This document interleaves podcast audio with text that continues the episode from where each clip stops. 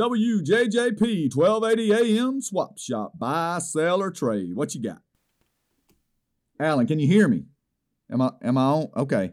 All right. Here we go. Uh, I got two items for a swap shop. We cleaned out our basement, and I got this Husqvarna chainsaw. It was running good when it quit, uh, but it's been disassembled, and I believe it'd make a good chainsaw for somebody out there who's good with small engines, or just somebody who you know likes putting puzzles together. Uh, we've also got this metal thingy. It looks like it might go on a go kart or maybe the top of a screen door. Uh, they can make an offer on both items 755 3454. Thanks.